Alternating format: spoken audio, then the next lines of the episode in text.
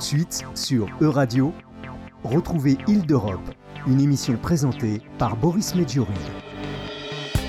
So she actually remembers the first person who bought a house in her neighborhood and she says, you know, we all thought she was mad. Et bienvenue à Ile d'Europe, survivre dans un continent qui bouge, c'est notre 9e année ensemble. I'm very pleased to have here with me today Sarah Gainsforth to talk about the evolution of housing policies. She is based in Italy, in Rome, and she's a writer and a journalist specialized in housing and urban planning, and she observes how cities are changing. Thank you for being here with us today, Sarah Gainsforth. Yes, thank you. How did you start to have an interest in this topic, in housing policies? So I started out a few years ago, around 2016, by investigating the growth and impact of Airbnb in Rome. That's really how I got into writing about this, because at the time, I could observe that the transformation of the city center, it was quite obvious what was going on, but there was no data. And so I started looking for data on Airbnb rentals. And so I contacted Murray Cox from Inside Airbnb, and we published the data he publishes on his website, his project called Inside Airbnb. And so we analyzed it. And so it went from there, basically. So I wrote I wrote a book about Airbnb. And what was the point for you then? Basically, I wanted to bring the debate about Airbnb that was happening elsewhere, especially in the United States, but in other European countries as well, where I thought the debate was focused on housing. Well, in Italy it wasn't. There was no talk. There was no public talk about Airbnb causing a housing crisis. It was all just about fiscal matters and issues. And so I interviewed many researchers and activists from different cities and countries around the world to try and bring this perspective to Italy and focus the debate on the housing issue and not just on fiscal matters. It is true that back then in 2016 there was a mounting discontent about the presence of Airbnb in our cities, especially in cities such as Barcelona and Berlin, Paris and Dubrovnik in Croatia. So you are the author of a book edited in Italian by FQ publishing house called Habitare Stanca. I'm not really sure how we could translate it into English, maybe House Tired? In this book, you put together the story of your family and its relation with houses and places, and in parallel, you analyze the past and present evolution of housing policies. Yes, so my book is about basically the history of housing policies, because I wanted to give a broad perspective to the problems we are experiencing today. And so I was really interested in going back in time and recounting basically, the main events and the main policies which were implemented over time to give this broad historic context, and also to uncover the roots of why we are in this current situation, to show that some things are not as they are portrayed, especially by the media, natural. There are always causes, precise political causes to the current situation. And so then I kind of wrote the book following my my family history, basically.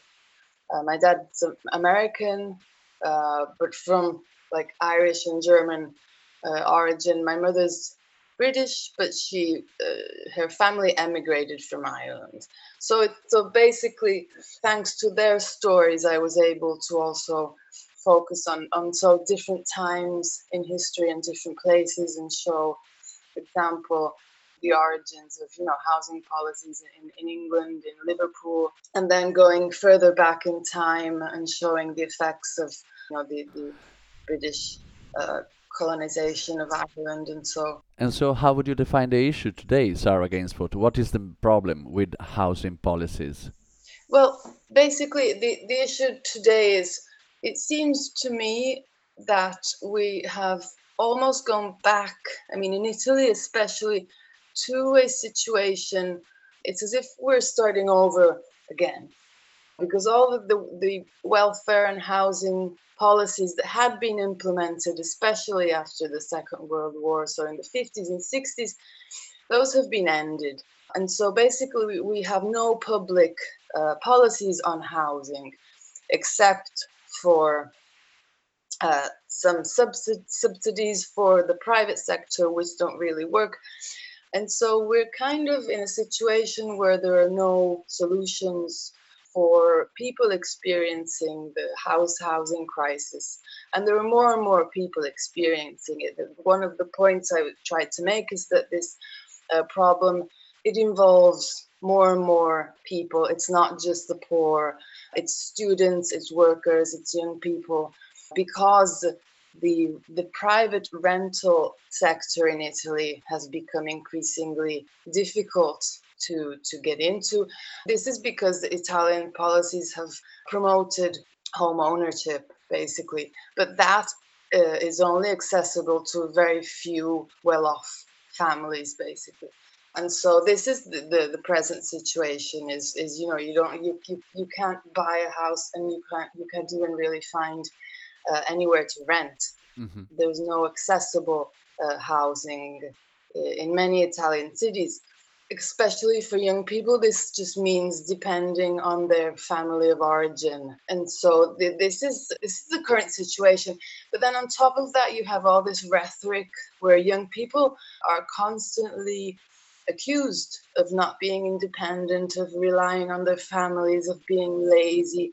Well, the real problem is there are no public policies, but then that in the rhetoric and the narration is transformed into something they're actually guilty of, while that's a consequence of the lack of public policies. Yes, and so they are among the victims of the lack of housing policies, and fiscal policy favoring home ownership is not a housing policy.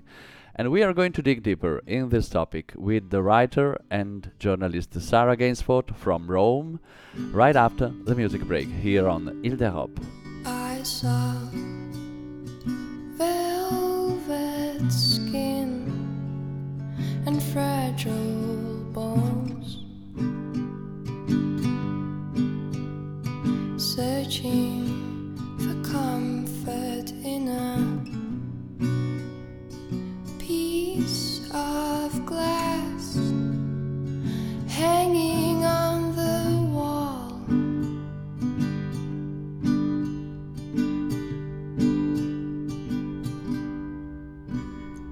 Ooh,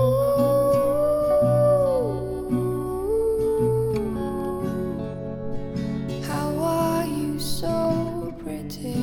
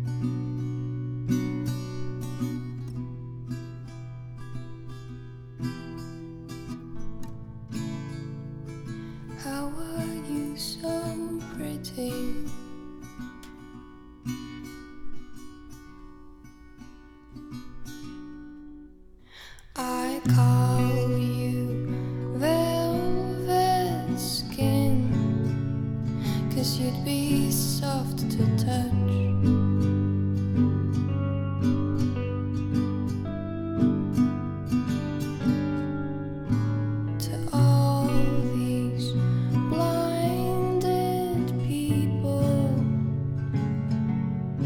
trying to be like you. Too much. Ooh,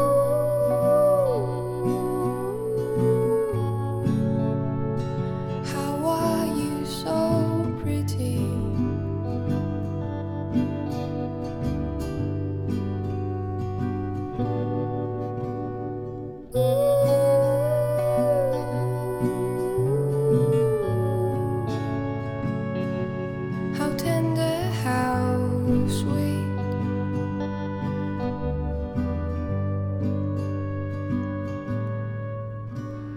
Amélie Siba, Velvet Skin.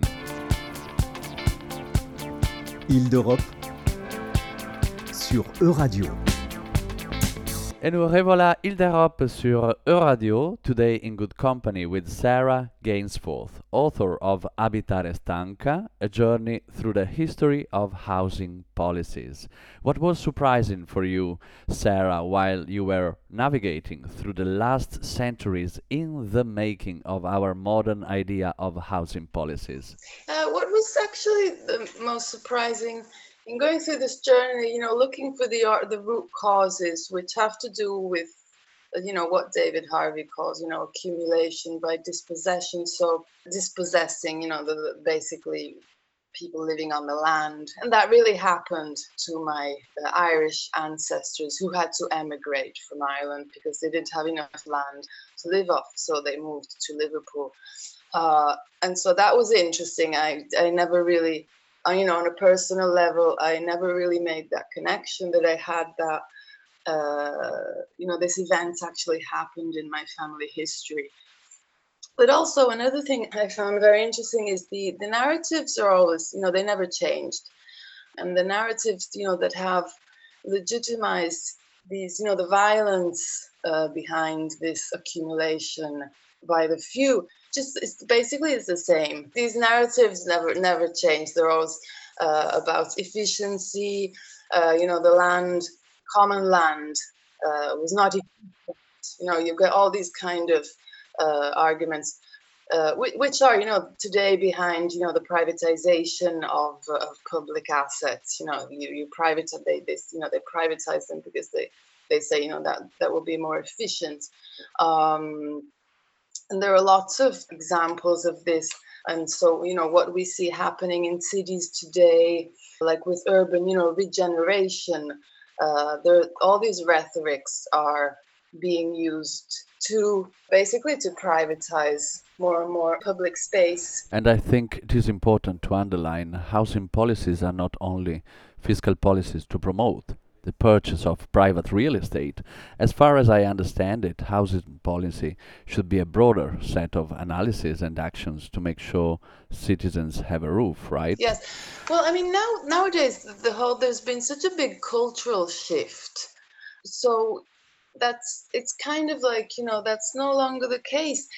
Italy is quite particular anyway, because, in Italy, housing has never really been a right. It's not even in the constitution. What's in the constitution is the right to save, to buy property. So that's already, something very different from saying you have the right to housing.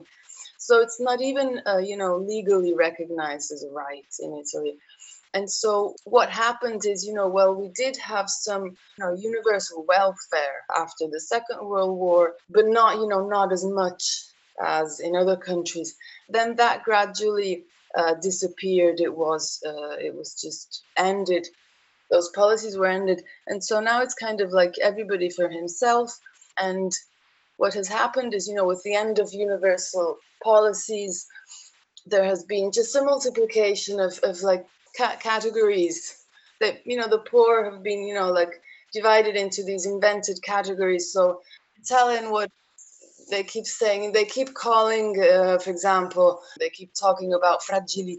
Mm-hmm, right. Well, it's not a question of being fragile. It's a question of of wages not having grown in Italy for the past 30 years, of of economic policies which have just made the Italian economy very poor, basically. with, you know, we've lost jobs in manufacturing, and really the only jobs which have grown have been tourism, you know, related jobs, like, you know, in restaurants and hotels, which have very, very low wages.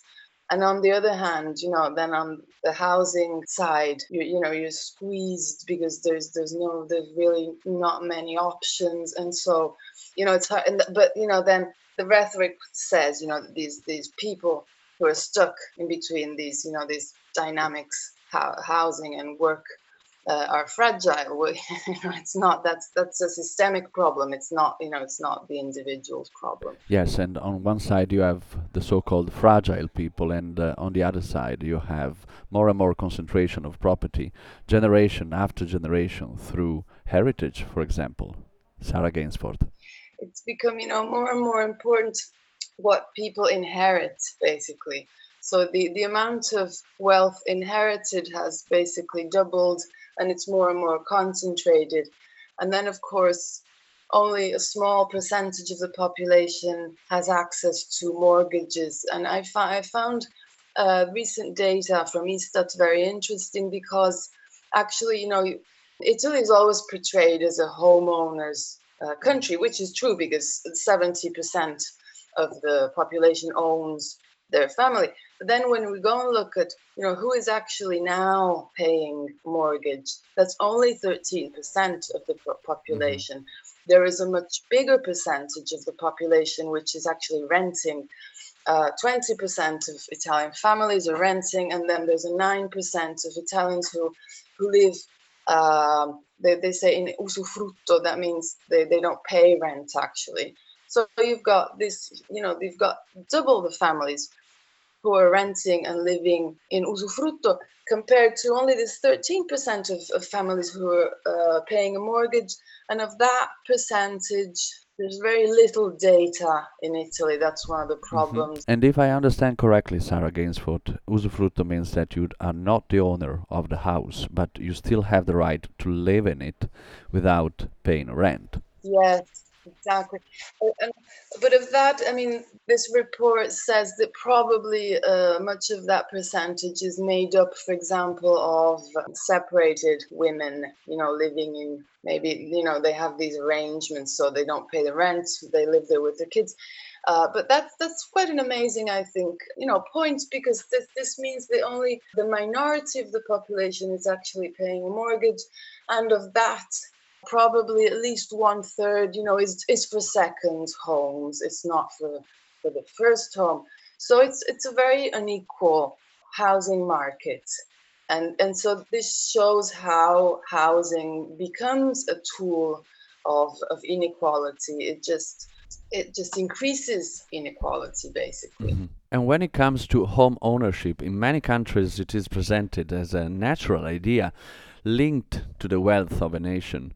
But Sarah Gainsforth, when you go check the data, you see that rich countries such as Switzerland and Singapore have a really low percentage of house owners. Yes, in fact. Yes, I mean, Italy has one of the highest, you know, rates of, you know, home ownership, and then, you know, the wealth, real estate wealth is basically the main source of, you know, family wealth, which is, I think it's like 6 times, you know, the income from work. But anyway, I mean, this is, in Italy, this narrative is very strong. It always presents, you know, the property is the solution.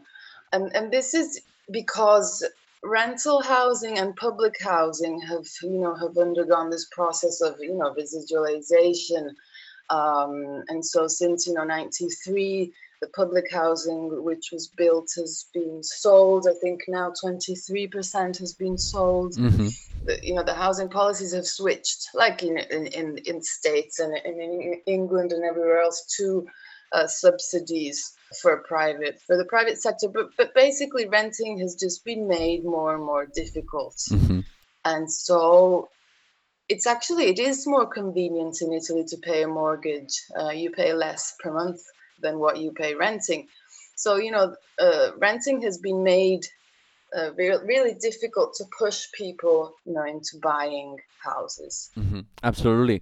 And when it comes to public housing, in your book Habitare Stanca, Sarah Gainsforth, meaning house struggles, you make also a couple of very compelling examples on how tables turned on the topic. For example, in the UK during the Thatcher years and the easy access to the purchase of council houses, or in Rome in Italy, how urban planning at some point forgot to implement its own line on the building of public housing projects.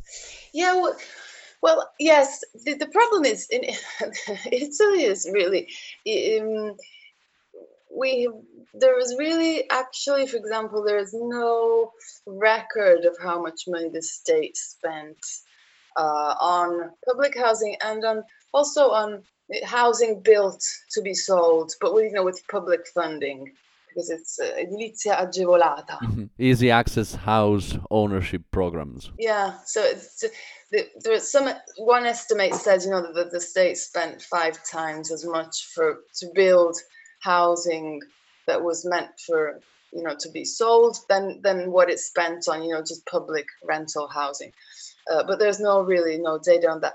But basically, what has happened in Italy is that, towards, let's say, the end of the 70s, the 80s, there was, the reforms changed, and so that the housing policies were passed on to the regions. So the regions are in charge of housing policies.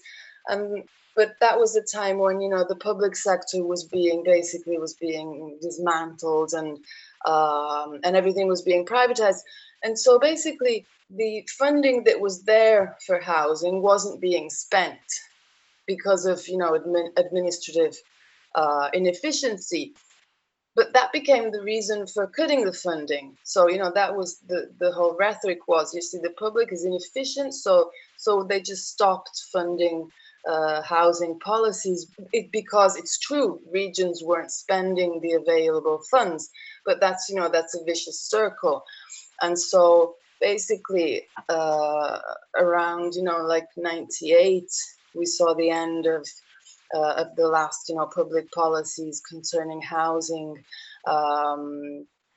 which were supposed to be, just then passed, to the private sector. And then you've got this kind of fake social housing. They call it social housing, but it's not social. There's very little social housing, and it's managed by private entities. And that means, that they choose who can access this social housing, but it's often it's people who are actually quite well off, and so that does this kind of privately run social housing is not a real alternative to what used to be. And another element that changed the narrative over social housing in recent years, and that you mention in your book, is the role of architects. At some point, it became architects' fault if people living in public houses turned into, let's say, criminal and bad people, without considering the surrounding context and the socio-economic ecosystems in which people live and work. Exactly. Yes. Well, this is all the rhetoric that that came from the US, particularly, I think, like people like Oscar Newman, who, his theory of defensible space, all that. And then he met he went to England, to the UK, and he influenced policies there. And then this whole rhetoric and narrative, then, it trickles down to Italy. And so, yes, what is basically, problem, an economic, the problem, economic conditions of people living in public housing when jobs were being cut and unemployment was rising, then that was just kind of pushed under the rug by all this rhetoric saying that the problem, the fault was of the architects, and so these public housing complexes were to blame because of their architecture, and so they started Well, actually, I mean, what was happening was they were being defunded, and so, you know, you have no maintenance, and so that was a vicious circle as well. But then, you know, then you've got, this is how, you know, this is what happened in the UK and in Italy, where some of this housing has been demolished as if that were a solution. And so it's what we're seeing. With the management, for example, of public space is the same. I mean, instead of solving the economic issues, public space is being more and more privatized and, you know, and just closed, basically, you know, with gates and fences, as if this were a solution to, you know, to poverty, basically, because this is what we're talking about. And in the book, in the last part, you interviewed a couple of knowledgeable experts who worked in housing policies. And one of them, I don't know if it was meant to be provocative, but it kind of unveils the rhetoric of it. He says, and I translate the quote, "When you have a mortgage, you don't start a revolution." Well, this is, I've always been very... I've always felt very strongly about this because of my personal history, basically. My mother was born in council housing outside Liverpool, and she's always spoken very, very highly of it. And she says, you know, those were really good homes. They were built much better than the way private homes were built. And so she grew up there very, very happily. And she said, and she always told me, you know, she said, we never really knew anybody who owned their home. And what was natural at that time, like in the 60s, in the 50s, maybe before the 60s, what was natural was to live in council housing, rented council housing. And everybody thought that was perfectly normal and natural. And it was... that was like what everybody wanted. So she actually remembers the first person who bought a house in her neighborhood, and she says, you know, we all thought she was mad. I mean, nobody could really understand why she wanted to, you know, pay a mortgage. And so the shift from that to the present, where especially in Italy, renting is considered as, you know, not desirable, and what's natural has become to pay a mortgage.